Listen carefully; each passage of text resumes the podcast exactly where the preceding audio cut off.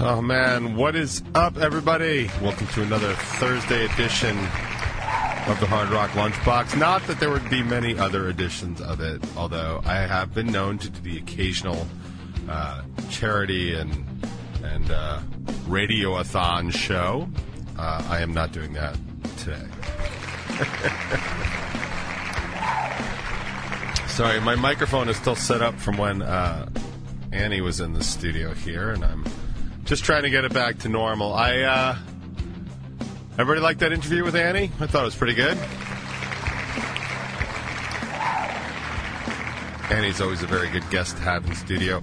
I did uh, I did pop up the brand new episode of the Top 20. It came out this morning, uh, just as morning started, and uh, I did not get I did not get my video from Ms. Stoic, so I just went with a uh, series of pictures, so it looks like I'm talking to a slideshow. If it looks like I'm talking to a slideshow, that's because that's exactly what I'm doing. Yeah. Annie is always a very good guest. She's always also a very interesting interview because of kind of um, the role she plays in, um, like in our uh, local circle for starters, and also the fact that she's very on the national stage and has access to that sort of stuff, and also that she works directly in the music business, like the touring and production end of the tour, the business and stuff like that, and then also fronts an all girl band. So it's like she she has a lot of perspective on things that I don't have because I am not that person. And and yes, that's the way it's supposed to be. But I always find those interviews uh, very very interesting because a lot of my guests. Um, you know, especially like Mikey and Jimmy and stuff like that. Like we have a lot of similarities, so we, can start. We can talk a lot about like stuff we have in common and stuff like that. And I find that with Annie, it's a lot more uh, enlightening to talk about the differences that we have because of the different places, the different spaces we occupy. So I strongly recommend that interview. Uh, it was for the top 20, but we actually filmed for 55 minutes. So top 55, if you will, and uh, that is available right now on Strangerhood TV. You can check that out, and of course, the rest of the interview will be uh, on the Hard Rock Lunchbox podcast, uh, which you can get Spotify, Apple, anywhere you get podcasts. Feel free to check that out. That's just a replay of this show without most of the music. And that's and that's kind of that. In other uh, Strangerhood TV news, it is the Bacon is My podcast anniversary. Yeah, give it up. Um, yeah, man, that was uh, that. That's a big deal. Like uh, you know, a year on a podcast. Ask anybody that's had an idea to do a podcast or some sort of show and put up anywhere from one to five episodes. How hard it is to actually do a podcast for a year. It's a big deal. It's a, it's a big deal. And I do. Uh, if you actually watch the beginning of it, which I rec, even if you don't watch all of it, I recommend you watch the beginning. Anybody likes a cool origin story. Um, you know, the way that just sort of formed into a podcast is very original and organic. And I thought it was interesting, uh, especially as somebody that was part of the early um, pre podcast stuff, just the kind of getting together and what it's like. Like, it's a lot of fun getting together with people that, like, you like to hang out with and stuff. It's not always the most productive, like, in terms of producing a final product, but it's it's it's productive in the way that it's conducive to be that it's conducive to be around it's conducive to producing being pro- being productive being around people that are of like mind and you enjoy being with because creativity kind of flows in the in those in those environments where it's like fun and you're laughing and you can mess with people like I know I don't. I don't know. I think I mentioned this on the box. Uh, I don't know what the shift in uh, like the Revel Nine energy has been uh, lately, but it's been a lot more fun to be at practice. I think it's because we actually have a path now. We have a direction. We're we're working on stuff in terms of shows, and like we're even talking about recording stuff again. Like all that stuff. Like when you're just sort of spiraling, just doing nothing, and for no reason. Like it, yeah, there's not a lot of drive there, and I don't know it tends to be a lot less fun, but it's been a lot more fun lately. And I think it's because you have like this sort of unified thing that you're trying to do. So when you're in a, an environment that's a lot more conducive to productivity, then I think it's it's a good thing. And and uh, they talk about like how there was just so much like BS like before we would actually do anything. And on the couple of times that I would, would head down to Mikey's studio to work on stuff, that's exactly what it was. You know, we would just be like shooting the shit for like an hour or so or whatever before we'd actually do anything or in in the middle of doing stuff because that's kind of what friends do and stuff like that and that's that's how that works out. And they refer to the whole fly on the wall thing like people for years years have asked um, you know or or sort of like assumed what it's like to be a fly on the wall in some of the conversations that have gone on in you know various groupings of kind of like like local sandbox. And I've said for years, like, it's, you know, it's not like the Freemasons. I mean, I'm just assuming. I don't know what the Freemasons do on Saturday, but like, it's not. It's not something like that where it's just like you know ritualistic and weird and stuff like that. I mean, like sure, there's some of that, but like there's always the like, what's it like backstage? Like you know what it's like backstage? Like pulling gear out of the van and putting it back in again afterwards. That's what it's like backstage. You know what I mean? Uh, the difference is, is like when you're friends with very talented people, you necessarily have very talented friends, and that is, I guess, different and special. I've been fortunate. Uh, I have I have very talented friends and stuff, and I've been friends with them for a while. So um, I, I probably take it for granted, but I also that's just what I've come to kind of expect. Uh, we're doing those things, but a lot of other people have always wondered what that was. I used to get a lot of that on on this show, like when I first started, people were like, "Oh, you know, I thought it was this, that, and the other thing," and I'd be like, "Nope, it's this, that, and that other thing," and they were like, "Oh, that's just kind of like what it is." Like for us, like backstage is like way less fun than like in front of the stage. Like there's there's no pressure when you're hanging out. Like you can you know get a drink or whatever and just chill out and have a good time. Like backstage is like you know pressure and work. Like that that's a big thing that like I've tried to explain to people over the years. Like as much as I love being on stage and doing all that stuff, like it's a job and it's my job and it's what I do for a living and it's why I get so angry and so irritated very quickly when people don't not only don't take it as seriously as I do but also disrespect the fact that I'm working. Like you want to piss me off really fast? Give me a hard time at a show and I will absolutely hold that against you for the rest of ever because I almost never go to somebody else's job and give them a hard time while they're trying to work. So I really get very offended when people do it to me. Plus, not to sound like a dick, I'm holding a job that most people can't even do. So why don't you just step off with your problems and your attitude because I don't need it while I'm working. Save it for later. Put it in an email. Put in a comment card and send it all the way over to uh, Monty at cravingstrange.net if you have any complaints about anything, and I'm sure it'll get to me eventually. But yeah, in true box form, I just took a story where I was talking about somebody else and made it about myself. So it's nice to see that I still have that ability. All right. but yes, I highly recommend the uh, anniversary episode of. Uh, of uh, Bacon is My Podcast. It's interesting to look back on it, and after a year, and like I said, like it's really not all that easy to do something for a year.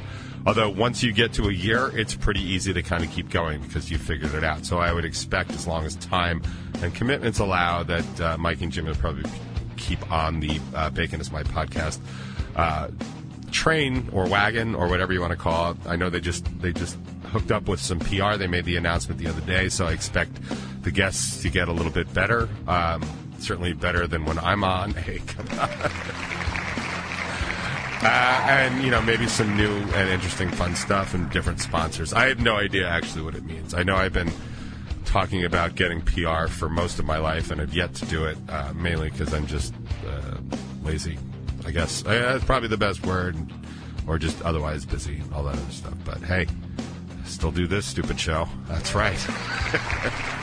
I'm going to apologize in advance. I am not in my typical uh, top 20 uniform. I have decided to go with my much warmer Nike uh, hoodie because it's a little cold down here today. I am in the basement studios and the temperature is not well regulated down here. It's kind of um, kind of air conditioning based because of the computers and stuff like that. But it's a little chilly, so I am in shorts, but I'm also in a hoodie because apparently that's a look I'm going to go with. Um, do want to offer up a quick uh, birthday announcement to both my bass player and my drummer. Happy birthday to you guys. Congratulations on getting another spin around the sun. Tony's birthday's on Halloween. Noodle's birthday was on Tuesday. And now that that's out of the way for a little while, we can just uh, focus in on on real stuff. Um, I don't think I have much more. Uh, the seven questions for I didn't get a chance to watch it. Seven questions for Bacon is My podcast came out last night.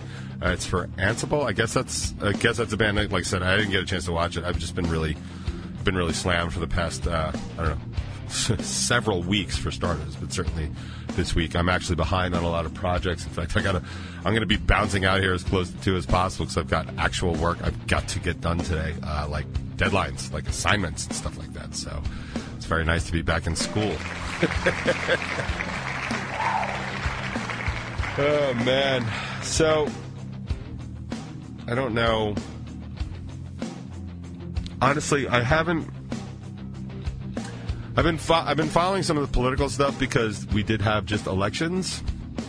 Um, I do hope most of you, if not all of you, that are eligible voted because I think it's an important thing to vote. I almost did not vote. I, I was running out of time, but I ended up getting up there to vote anyway. I, I find it um, civically responsible and important to vote. I am a big proponent of having Election Day be a national holiday. It's that way in most developed countries. It is not that way in this country because the powers that be do not want you to vote. Like it's it's that simple. Like I've I've said it a million times. Like anytime you are looking at a way to restrict voting, it's because the people that are trying to do that don't want you to vote. People in power generally do better the less people vote. And if you want to split along party lines, Republicans always do better than Democrats when less people vote. And that's pretty much what just happened. Democrats are inherently lazy when it comes to voting, uh, especially when things are kind of lukewarm, uh, unless there's something to really vote for, like. Um, like when Obama ran, like that was something that people were like, "Oh, I got excited about it. Like we should do that." Like that was that's a very common Democratic thing. Republicans tend to vote against things and these are this is not a slam at all. It's just a, it's a demographically sociological. These these are knowable facts, and you can check them out. They tend to vote against things um, that look to sort of change their outcomes and stuff like that. So, but what was interesting about this last election, um, polling most places like in New Jersey and Virginia that had like overwhelmingly large Republican turnouts, the number one number one reason for coming out and voting uh, on Tuesday was because the election was stolen from Trump.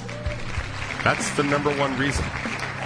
The number one reason given on exit polls was that, um, which is funny because it's a lie and it's been proven to be not true over and over again, which makes me feel even worse about a lot of the electorate and how simply dumb they are. I mean, I don't know how much more proof you need, and it doesn't really matter because you won't believe it anyway, but that should be starting to scare everybody on earth that isn't one of those people because if you're motivated by a huge lie like that to change your political landscape, like that's dangerous. Like that happens in dictatorships. You know what I mean? Like most notably stuff like I don't know, pre World War II Germany when they blamed a lot of stuff on a certain group of people, and a lot of people started believing it and voted in that way? Like anybody, like just ringing a bell for anyone? Uh, the number two reason, actually, in Virginia was a little more interesting because they said they uh, were voting based on education because Virginia Democrats, I guess, I mean, the Virginia government, which was basically Democratic, was trying to was looking to add in. Um, I don't think it was the critical race theory that Texas was all upset about, but they were looking to augment education uh, about um, people of color and sort of their history. They were looking to to augment that. A few years ago, they were trying to do that in Mississippi uh, because the Mississippi government, which is all Republican, uh, was changing the way they were representing slavery in their history books. Um, and to the point where they had history books changed to say that Mississippi did not secede from the Union uh, because because of slavery. They said, no, no, no, it was all this other stuff. It wasn't slavery. We were never pro. We would have given it up. And when you actually go back and look at the documents, the actual document of secession in the first paragraph is absolutely you cannot take our slaves. So.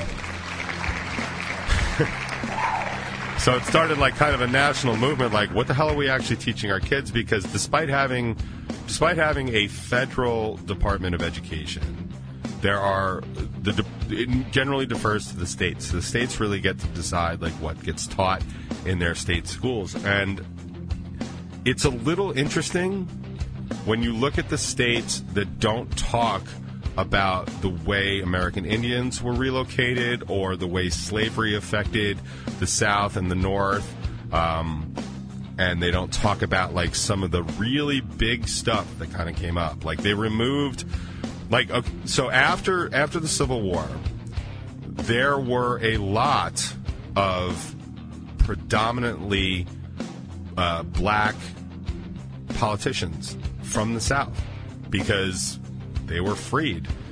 You know what I mean? Like by the Emancipation Proclamation freed those slaves, and there were a lot of black uh, political leaders in the South. And actually, in some places, they were winning elections because you know, people of color were now allowed to vote too, and that was kind of like a big deal. And obviously, you can imagine that Southern whites probably were not all that happy about it, especially now that they had elected officials. And there were several accounts of whites coming in and just wiping out populations of black Americans. Several. Uh, in fact, there's that one well, there's definitely a couple in like uh, the Virginia and the Carolinas area. That was a big one. But there's that one. I, I want to say it's in Oklahoma or Nebraska. I really should look this up. I'll try and look it up during the show, and maybe I'll just send a link in the chat. But it's a fascinating thing how it was like this total town-wide genocide, and the town covered it up for like a hundred years. Like, like that's in our country within the past 200 years. Like I just I find that fascinating. And what a lot of these southern courses were teaching was that none of this stuff existed. And then the federal government was like, "What? You can't just."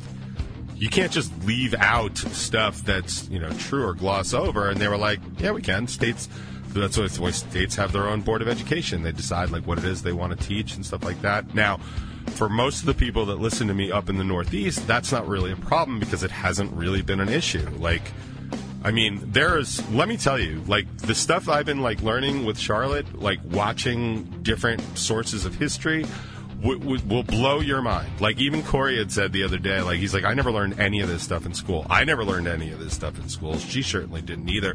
The amount of stuff that just dropped from basic education in in in this, especially in social studies, where I feel like it's a lot more, you know, who's who's in charge that decides like what gets taught. Like the stuff that she is learning just blows my mind. The stuff I learned about like even European history, about like the Napoleonic Wars and stuff over the past year. I was talking about that on the box not too long ago.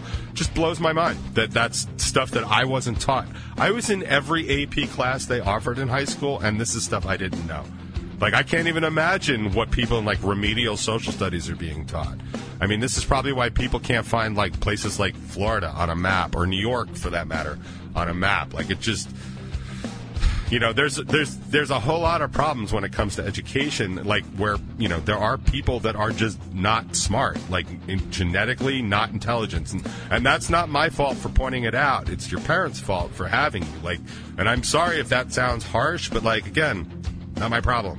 Like that's just the way that it is. But the simple fact that we're not even pushing enough information into the brains that can't handle it just just drives me crazy. And now you have all this other stuff where like people are trying to correct what kids are being taught because if you don't know like seriously if you didn't know about stuff like the trail of tears and like the american indian relocations and like sitting bull and like all the stuff that happened like if you didn't know any of that you'd be like oh it's pretty weird that all the american indians just settled into these little small square places had casinos and drug problems. Like that's not what happened. It's not how it happened. And i don't expect anybody to know that unless they stumble upon it, are super interested in it for some reason, or they get taught that in school. And the fact that all these places are just trying to color like what they teach in school because, and pardon the pun, because color is probably the wrong word, but like discolor all the stuff that they teach in school is really just like absurd and abhorrent. And nobody seems to be upset but me. But anyway, that was the number two thing in Virginia. People came out, they're like, we don't want you telling us what we're going to teach our kids. And I'm like, Oh, oh, that's. okay. All right. So, so C plus, coal miner, married, part time B minus, you know, hair cutter, and they're going to decide what to teach the next generation based on their extensive knowledge of socioeconomics, I guess. like, how about you let me decide what your kids learn? Why aren't they just tune? I bet you if they tuned in for the first 20 minutes of the box every day, everybody would be instantly smarter or dumber. Either one. It's just fine. But I'm sorry. I didn't mean to talk all that much. I'm going to try and get into the chat here and see what's going on, seeing as I missed so much of it yesterday because you know how Annie is. Just talk, talk, talk the whole time, so I didn't get to see anything in the chat. But I'm going to go read the chat right now and find out what's going on. Uh, and in the meantime, I shall entertain you with this thusly. It's a little rise against on the box.